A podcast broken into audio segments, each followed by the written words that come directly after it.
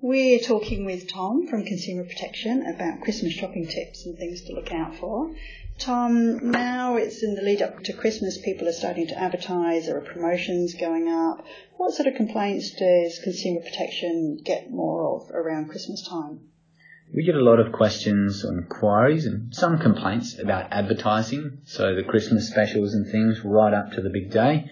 Uh, that people say, oh, I felt a bit misled or tricked by them. And then generally the, the big complaints about items that people have bought or that didn't turn up we get in the new year. So a few things leading up into Christmas and that. Are there any rules around advertising for things like Christmas specials? In general, the same rules apply for Christmas or throughout the whole year in that stores are not allowed to mislead or trick people with their advertising. So when they say things like uh, discounts half price or massively reduced, no one would call 5% off massively reduced. Um, they shouldn't be misleading people.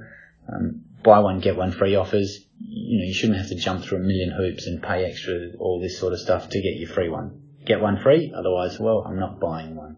And what are the main advertising complaints that people call consumer protections about? One of the biggest ones would be the up to 50% off type sales, where they find that actually there's not very much that's actually 50% off. There might be a cable charging or something like that that's 50% off, and all the real stuff is still, you know, maybe 5 or 10% off. Those just disappoint people. Or where the fine print excludes a lot of things, you know, um, massive sale on all laptops, excluding brand A, brand B, brand C, brand D, brand E.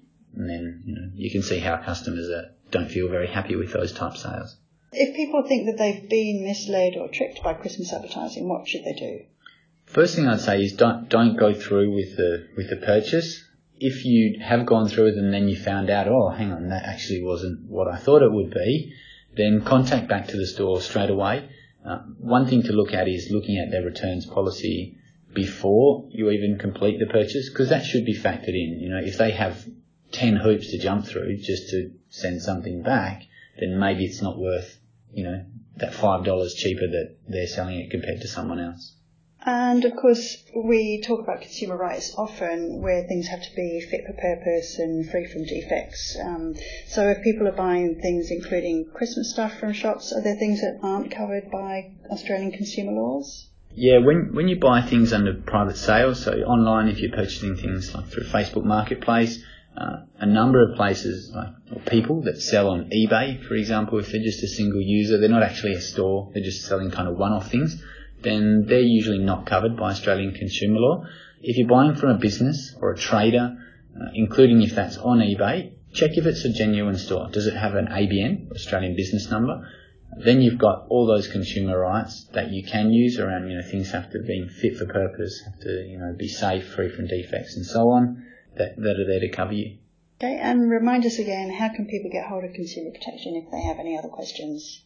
You can contact us on the free consumer advice line. That number is 1300 30 40 54 or you can find us at Consumer Protection WA on social media.